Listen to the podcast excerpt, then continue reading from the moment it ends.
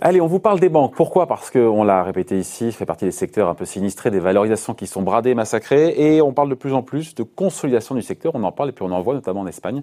Alors, est-ce la fin du purgatoire pour euh, les banques? On en parle avec vous, John. John Plassard, bonjour.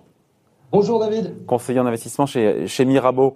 C'est vrai que on va revenir sur les niveaux de valorisation. Encore une fois, les baisses qui sont absolument euh, effroyables. Le constat, il est, je sais pas par rapport à Début 2018, on est à moins 60% de valo en moyenne. Enfin, c'est, euh, je crois que ça peut être pire si on monte à, à 2007, c'est ça hein?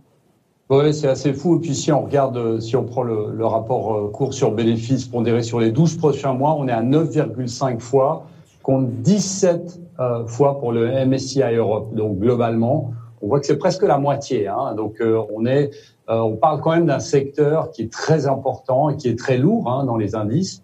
Euh, et là, on voit que on a une, on a par exemple, si vous prenez le MSCI Bank, euh, l'Eurostock des banques a baissé depuis 2007 de 90%. Wow.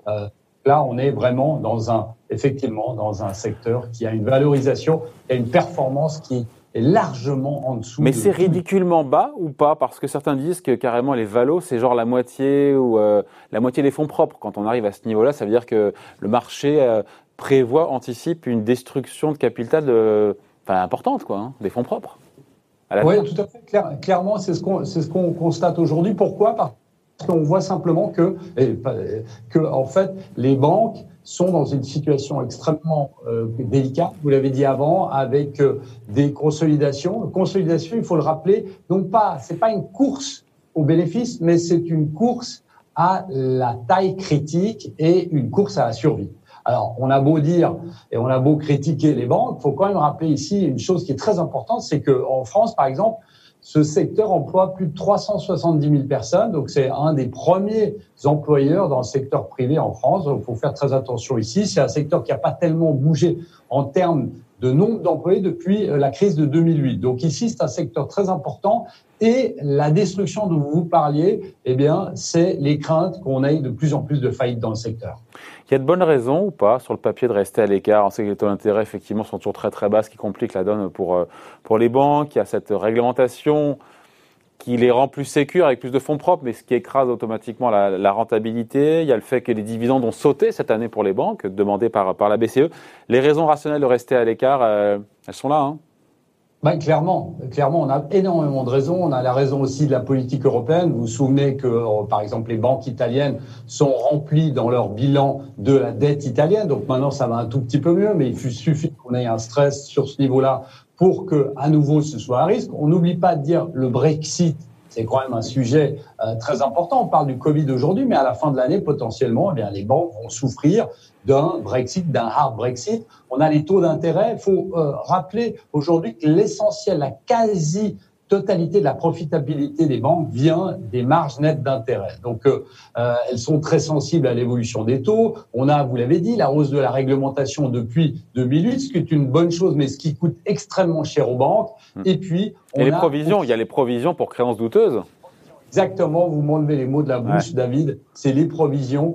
Et euh, on se souvient que juste avant l'arrivée du coronavirus, les faillites étaient assez basses, le taux de faillite était assez basse, euh, et euh, on voyait que la majeure partie des gens étaient solvables pour les banques. Aujourd'hui, évidemment, on fait face à des pertes potentielles qui sont énormes, euh, notamment en cette fin d'année. Et le dernier point, qui est le dernier euh, euh, vent contraire pour les banques, c'est évidemment la digitalisation. Vous savez, on n'en parle pas beaucoup, mais les banques digitales, que ce soit PayPal, Revolut ou Robinhood aux, aux États-Unis, eh bien, c'est une concurrence aussi pour euh, le, secteur qui est en train d'évoluer beaucoup plus rapidement qu'on pouvait le penser.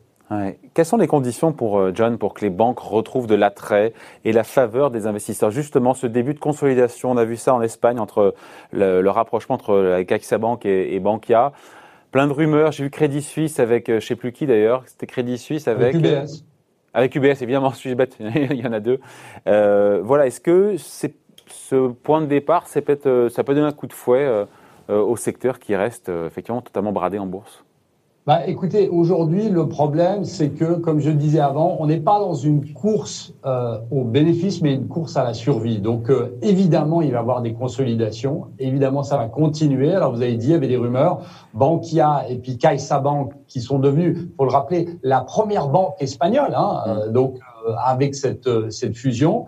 Mais euh, vous savez, aujourd'hui, David, il y a tellement d'aspects différents et importants. Donc, comme on l'a dit, il y a la concurrence, la réglementation, la politique, la politique monétaire, la croissance économique, qui font que ça va être extrêmement difficile. Je dirais que le premier point qui pourrait être un des points de départ, ce serait le retour de la confiance. Parce que vous savez que l'objet des banques, à la base, c'est quand même de prêter, que ce soit aux individus ou aux entreprises. Et puis aujourd'hui, elles sont euh, extrêmement frileuses, ces banques, à prêter, alors qu'on ne sait pas si on est dans un scénario en V, dans un scénario en W pour l'économie. Donc je dirais que le retour de la confiance serait peut-être la première chose, le premier point qu'il faudrait mettre en avant pour. Ouais, mais on n'y est pas là. C'est pas, c'est pas là, c'est pas le momentum là. Hein. C'est pas le moment. Aujourd'hui, on sait que vous l'avez dit, on l'a dit au tout début, la valorisation euh, catastrophique pour pour ce secteur, mais c'est pas du tout un secteur, je dirais aujourd'hui de valorisation. Il y a des craintes, il y a vraiment des interrogations énormes sur ce secteur qui font que si on devait revenir, s'il devait y avoir malheureusement une vague de faillite et un scénario en W, eh bien, on va voir ce secteur qui va souffrir encore. Et comme je le disais avant, cerise sur le gâteau, bah, pour les banques européennes, c'est le Brexit. Hein. Le Brexit, on ne sait pas, on n'en parle pas beaucoup aujourd'hui. Et ça, c'est vraiment aussi dommageable pour la confiance des banques qui ne savent pas si elles vont rester à Londres ou pas, ou se déplacer à Paris. Si les banques européennes pouvaient de nouveau verser les dividendes l'an prochain, si la BCE le permet, ça pourrait redonner un peu de, lustre, non, aux banques? Tout petit peu, mais on se souvient que c'était un peu le même cas dans le secteur de l'énergie, hein, qui a aussi été massacré. Et en fait, c'était la, seule carotte, je dirais, pour l'investisseur, c'était de recevoir un dividende. Alors, il faudrait pas non plus qu'on vienne là et que, en fait, les banques nous payent d'une certaine manière ou payent les actionnaires pour qu'ils reviennent sur le secteur. Il faut aussi qu'il y ait des fondamentaux qui soient euh, intéressants. Et évidemment, l'année prochaine, enfin normalement, si l'économie va un peu mieux, les dividendes vont revenir, mais ça va être, ça va pas être le trigger, ça va pas être vraiment l'argument principal pour revenir sur ce secteur. Voilà, merci beaucoup, hein, John. John Plassard, donc conseiller en investissement chez Mirabeau. Bonne semaine. Salut.